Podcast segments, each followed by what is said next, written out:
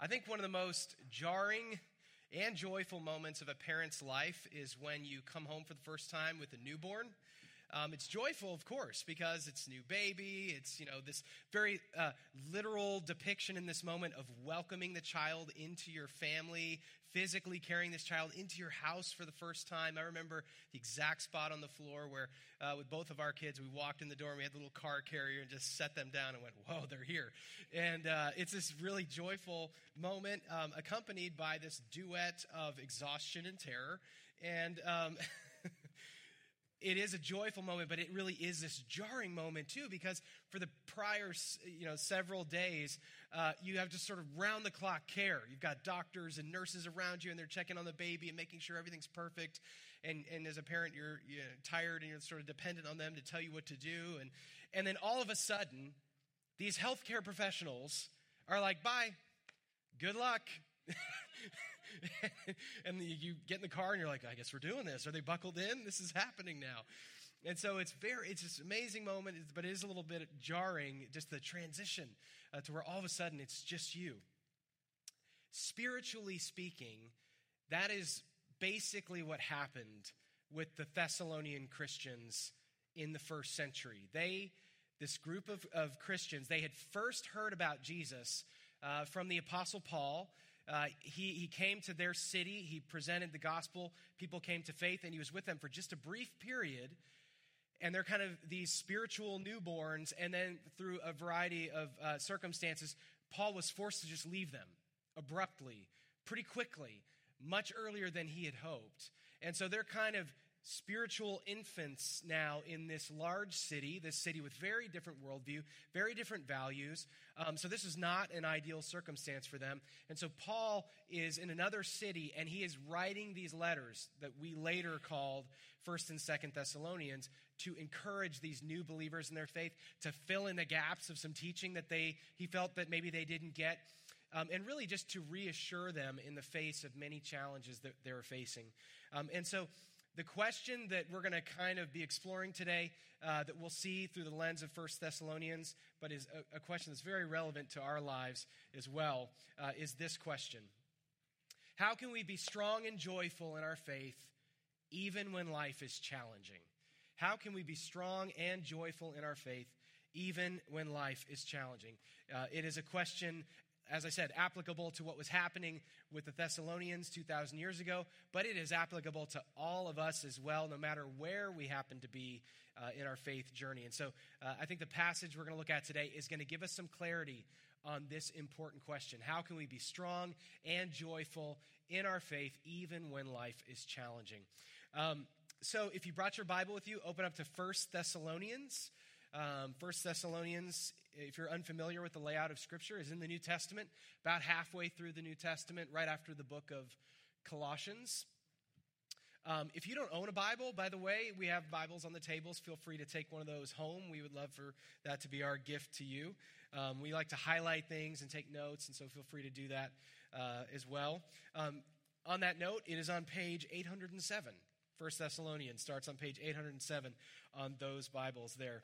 Um, so before we though jump into First Thessalonians, I want to give a little bit of backstory about what was going on um, from the book of Acts.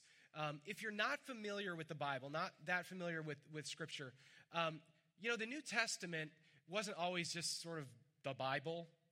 Th- these are ancient documents written individually in the first century. They're different genres of literature. And letters like 1st and 2nd Thessalonians are actually letters. They're real ancient letters that were written, um, in this case, from a church leader, the Apostle Paul, to a church. And these give us windows into the life of faith of these early Christian communities. And you can always pair, just a little Bible reading tip, you can always pair the letters with the book of Acts because there are two different types of genres. The book of Acts is history. It's the first 30 years of church history. What happened in the first three decades after Jesus' life? And it describes how the gospel, how the message of Jesus spread out across the Roman world. And in this case, it tells us how Christianity first came to Thessalonica, that city, how it first uh, arrive there. And so we read about the situation in the book of Acts, and then you can read in the letters what, what Paul is saying to those people. It's a little bit like if you were to read a biography of a famous historical figure, and then you also read their memoirs. You'd have like the story about them, and then you'd have what they said. That's a little bit like what you have with Acts and the letters. And so you can always kind of read both of them, and they really give a full picture of what was happening. Uh, so I want to quickly read in the book of Acts. You don't have to turn there, we'll put it up here. The, the brief story of how, how the message of Jesus first came to the city of Thessalonica, because that's going to set us up to really understand what's in the letters. So in Acts 17, this is where we read about it. Acts 17 1. Um, this is describing Paul's journeys in sharing Christ. It says this When Paul and his companions had passed through Amphipolis and Apollonia, they came to Thessalonica, where there was a Jewish synagogue. Now let's stop there for a second. When you read the Bible and, and these places are, you know, on another part of the world, I think sometimes these city names can sound like mythical places, like Amphipolis. What's that? Thessalonica. But these are real places. In fact, Thessalonica um, is still a large city in Greece. They pronounce it a little bit differently today. Uh, but I want to show you a map of where this was, because this, um, just to give you a sense of what was happening. So the Apostle Paul has been on this long journey, you see in red, of sharing Christ in cities that have really never heard this message before. And what we're looking at here, this is all modern Turkey. And then across there, you have uh, modern Greece. And so he crosses over into Greece. That was the first time Christianity ever came to Europe, was that little jump right there to Greece. And he comes to these cities, Philippi, and there's Amphipolis, and then Thessalonica is right there. Um, so that's Thessalonica. It was a very large city, very cosmopolitan. They think maybe about 100,000 people live there. It was very prosperous because there was a Roman road that went east west there, really major road called the Egnatian Way. So all kinds of trade and commerce were flowing through there. And Paul comes to that city of Thessalonica, there are zero Christians. Completely new city. The message of Jesus has never come there before. So let's see what happens. Verse 2 in Acts 17. As was his custom, Paul went into the synagogue. And on three Sabbath days, he reasoned with them from the scriptures, explaining and proving that the Messiah had to suffer and rise from the dead. This Jesus I am proclaiming to you is the Messiah, he said. Some of the Jews were persuaded and joined Paul and Silas, as did a large number of God fearing Greeks and quite a few prominent women. So it says there that, as was his custom, he went to the synagogue. The reason Paul did this, when he came to a city he'd never been to, if there was a Jewish community, a synagogue, he went there first because Paul was of a Jewish background and he, he was looking for anybody he had some common ground with. So he would go into the synagogue first because he could explain Jesus in terms of the Old Testament. They would sort of understand that. So he goes into the synagogue and it tells us that he's there for three Sabbaths, which means three weeks. He's with them for about three weeks talking about Jesus. And it, we see that this diverse group responded. You have some Jewish people who became Christians. There were some Greeks who kind of believed in the God of the Jewish scriptures. They decide to put their faith in Jesus, and it says some prominent women. But that's not the end of the story, so let's keep going. Verse 5. But other Jews were jealous. So they rounded up some bad characters from the marketplace, formed a mob, and started a riot in the city. They rushed to Jason's house in search of Paul and Silas in order to bring them out to the crowd. But when they did not find them, they dragged Jason and some other believers before the city officials, shouting, These men who've caused trouble all over the world have now come here. And Jason has welcomed them into his house. They are all defying Caesar's decrees, saying that there is another king, one called Jesus. When they heard this, the crowd and the city officials were thrown into turmoil.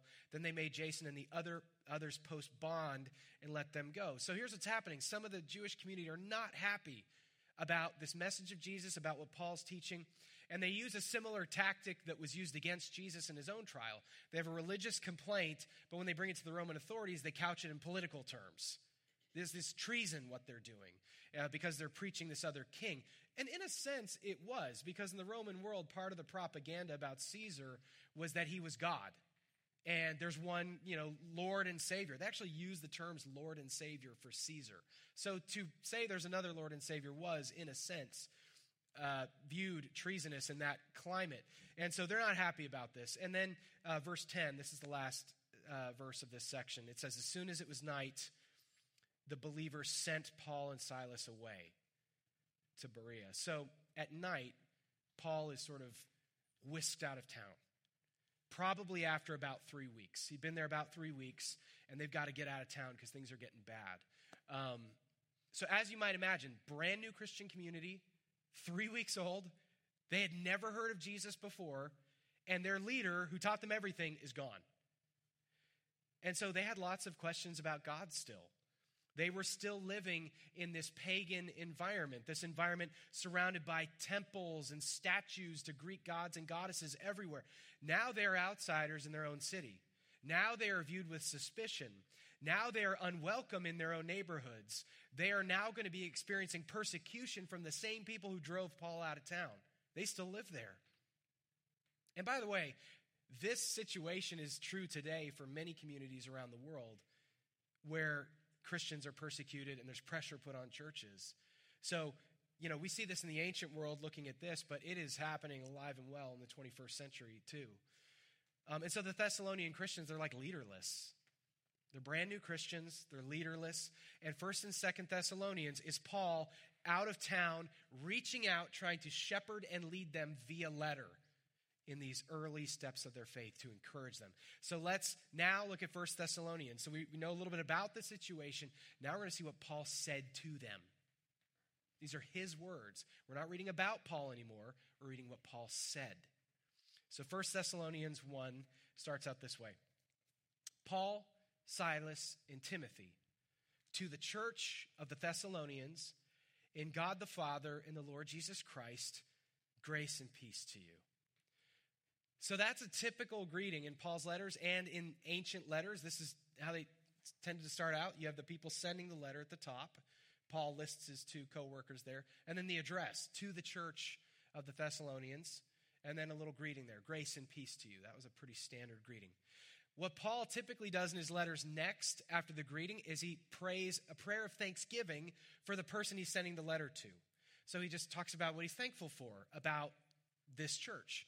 And so let's uh, read these next couple of verses because it's here that we're going to begin to discover the answer to our question how can we be strong and joyful in our faith even when life is challenging? So 1 Thessalonians 1 2, it says this. This is Paul speaking. He says, We always thank God for all of you and continually mention you in our prayers. We remember before our God and Father your work produced by faith, your labor prompted by love and your endurance inspired by hope in our Lord Jesus Christ. It's a, that's a, a, a packed couple of verses there. Uh, Paul, he's saying he's just thankful for everything that God is doing in the lives of the Thessalonians, these new Christians.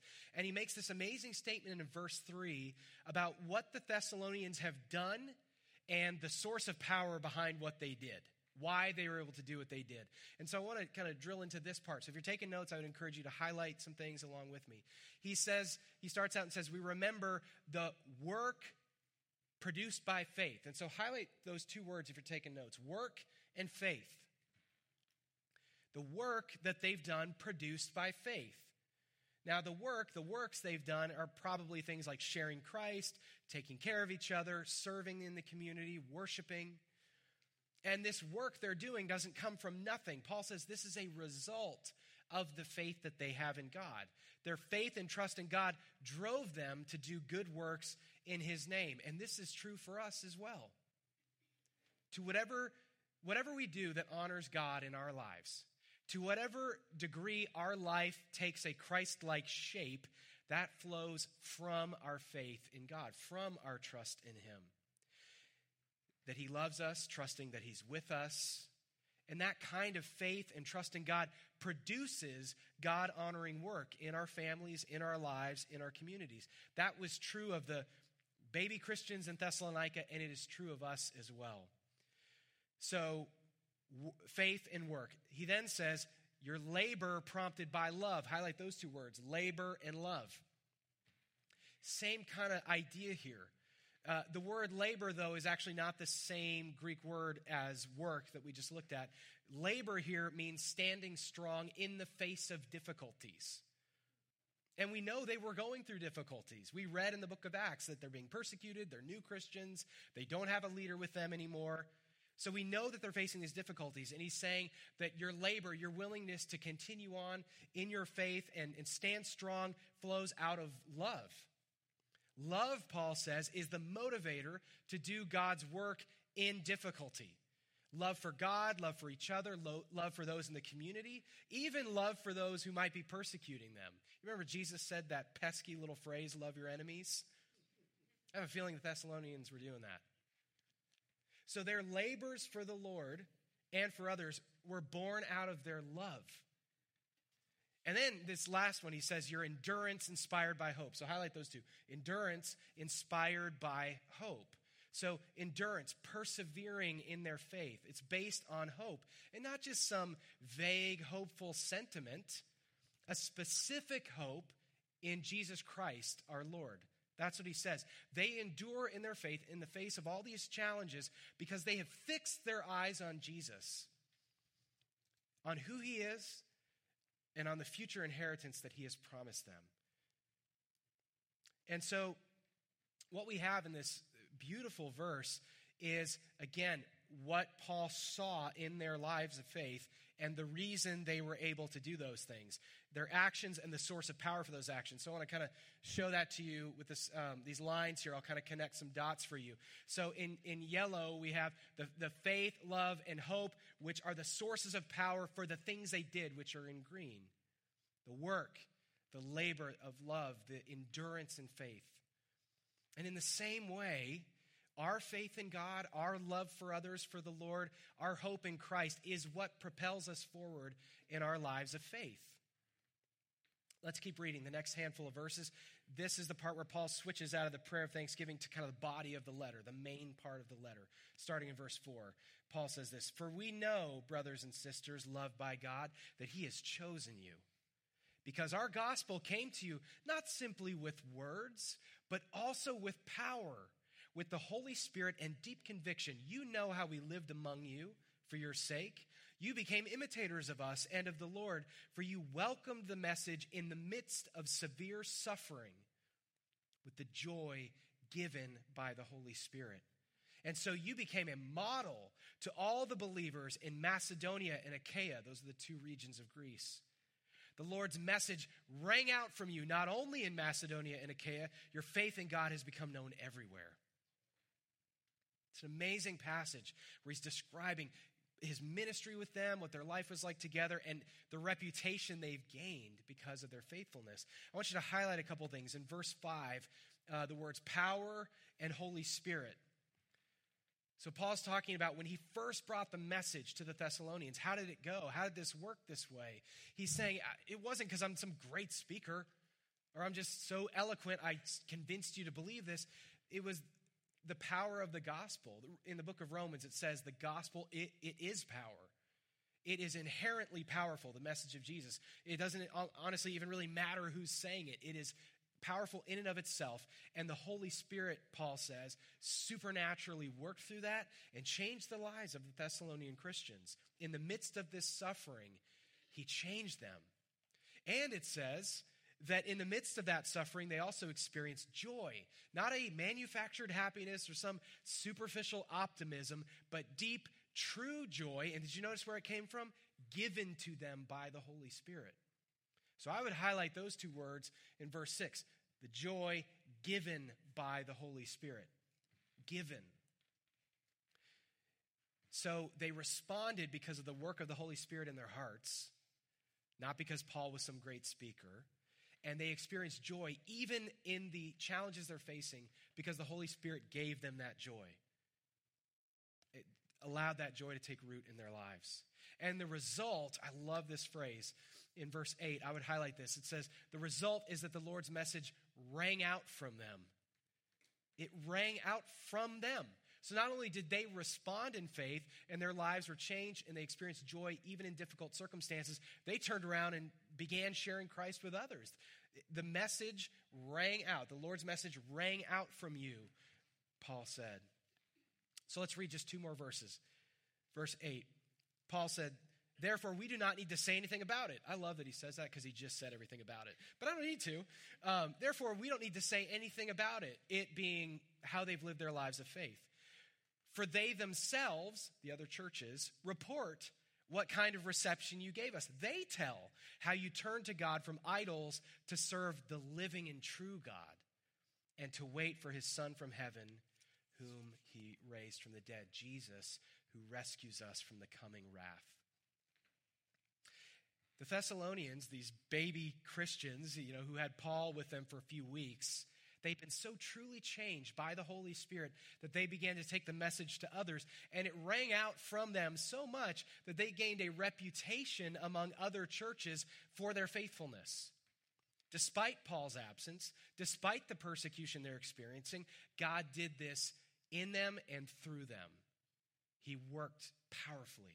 And I love this. It says they turned in verse 9. I would highlight this. They turned uh, to the living and true God. The living and true God. And that's a very powerful statement. If you picture the ancient world, the Greco Roman world, they're in ancient Greece.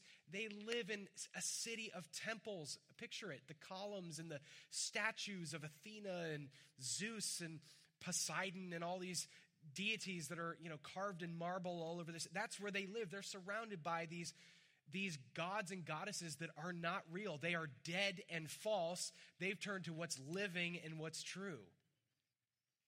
And the same is true for those of us who have given our life to Christ. We have turned to the living and true God. That same God who changed the lives of those Thessalonians. By the way, we are surrounded in our lives, in our communities, by false gods and people who give their lives to them. Um, they may not be as observable, they're not carved out of marble, there's not temples to them, but the gods of money and success and respect and self improvement and autonomy and status are real and powerful.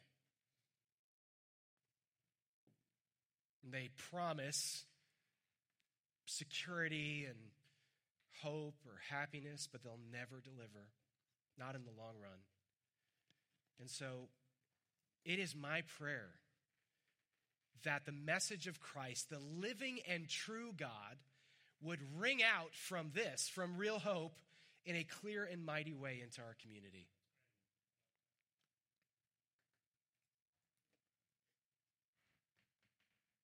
So I want to go back to that question from the beginning. How can we be strong and joyful in our faith, like the Thessalonians, even when life is challenging? Here's the answer, and then we're going to kind of unpack it a little bit. By relying on the living and true God who gives us joy and strength. By relying on the living and true God who gives us joy and strength. We have to rely on God. We, we say that a lot around here, but it's something we just have to continuously reinforce because our default is to rely on ourselves. And sometimes when we're relying on ourselves, we don't even realize we're relying on ourselves. But we have to truly trust God and rely on Him. We have to trust that He loves us, that He's present in our lives, that He's transforming us, but we so often just reverse it. And we rely on ourselves, even in our relationship with God. We might believe God is real and desire a relationship with Him, but still rely on ourselves in living out that relationship. We reverse this. We try to sort of improve ourselves and work hard to change so that you know we'll be more acceptable to God or maybe God will answer more of our prayers. We kind of get into that mindset. But we have to remember what Paul said to the Thessalonians. Remember that verse that had the three things I had you highlight? I want to come back to that idea for a minute just to reinforce this. He said these three things. Paul said, remember, that their faith preceded their works, the good things that they did, their faith in the Lord. Good works don't, you can't go the reverse way. Working hard, trying to be a moral person and strive, it does not produce a vibrant faith and trust in the Lord as a result. That is backwards. But so often we operate that way. The second thing Paul said in that verse again was that love, love for God, love for others, leads to their labor, their, their persevering in their faith in spite of difficulty. But we try to go reverse on that. We strive for the faith, just to, you know, kind of muddle through in the hopes that somewhere down the line I will feel like love toward God or others. Eventually, I'll, I'll, the feelings will catch up. That is backwards. Love for others, love for God precedes enduring in the faith. And then the last one he talked about is that hope, hope in Jesus Christ, leads to endurance in the faith. It, it, precedes that. We don't endure and work hard and just try to get by, wishing that at some point we'll discover some hope through everything we've done. That is backwards. It begins with the hope that is found only in Jesus Christ. Faith comes before works, love comes before labor, hope comes before endurance. Our joy and our strength, as Paul said to the Thessalonians, are given by God. Remember, he said the Holy Spirit was involved with power in changing their lives, and the Holy Spirit gave joy to the Thessalonians. Our joy and strength are not something we can just manufacture. This is something God does in us. We have to rely on Him and trust Him and ask Him to cultivate this heart and to change and transform our lives in these ways. I do want to say, though, I think this is important to note at this point. Um, our faith in God, our love for others, our hope in Christ, um, they are best observed in our lives on a uh, long term scale. Because uh, I don't remember who said this years ago, but it's always stuck with me about our lives of faith, our uh, a little, spiritual growth. It's a little bit more like the stock market, in, in at least in this country, uh, historically, just sort of trends upward. But there's a lot of peaks and valleys in there, aren't there? A lot of ups and downs. A day where it's real down, a week where it's real up. But if you zoom out over many years, you'll see this trend upward. And I think that that's a great analogy for our lives of faith. That, that, that Christ working in our lives, changing us from the inside out, over the course of our life, you know, as we trust in Him, we will see our, our lives take more of a Christ like shape and trend in a, in a direction of, of spiritual maturity. But there are days and weeks, maybe seasons, when we don't feel these things. We might not feel like our faith is very strong. We might not feel a lot of love for God or love for others, particularly if we're going through something hard. Um, or we'll feel hopeless because of something we're facing. Um, and you might have experienced that. You might be ex- experiencing that right now. And I just want to tell you if you have moments and days and seasons like that, um, don't be too hard on yourself. Don't fret over that. God's nature and his love for you are not shaken by that. And it doesn't mean you're doomed to a life of not growing in your faith or that God's done with you or something like that. You're walking through a hard time. And scripture over and over assumes that we're going to go through hard times. And it says, in those hard times, we turn to the Lord and we rely on Him and we can trust that He's with us in those hard times. And so when we think about these qualities as producing these results in our life faith, love, and hope um, we will see those on the long term in our life as we give our life more and more to Christ and He changes us. But don't be rattled by a day or a week or even a season where you're not feeling these things. That doesn't change who God is. That doesn't change His promises. That doesn't change His presence in your life. It doesn't change how He views you. So you turn to him, you rely on him. Fix your eyes on Jesus. Trust that he loves you and that he's working despite your feelings, despite whatever darkness you feel you might be walking through. Fix your eyes on Christ. You know, we called this series Life in the Light uh, because if you fast forward a little bit in 1 Thessalonians in chapter 5, uh, the Apostle Paul uh, said this. He says, speaking to the Thessalonian Christians, You are all children of the light and children of the day. We do not belong to the night or to the darkness. Even though you might experience a dark time or something difficult, you don't belong to it. You are a child of light, child of the day, a child of God, the New Testament teaches. And so we're going to unfold in the coming weeks what that looks like to be uh, a, a child of the light, children of the day. And we're going to continue to see the way Paul invested in these new believers as they grew in their faith. Amazing stuff ahead. He talks about the end times. He talks about community and how we serve each other and how we can live out the hope that we find in Christ Very rich, these two letters. So I'm very excited to walk through them with you.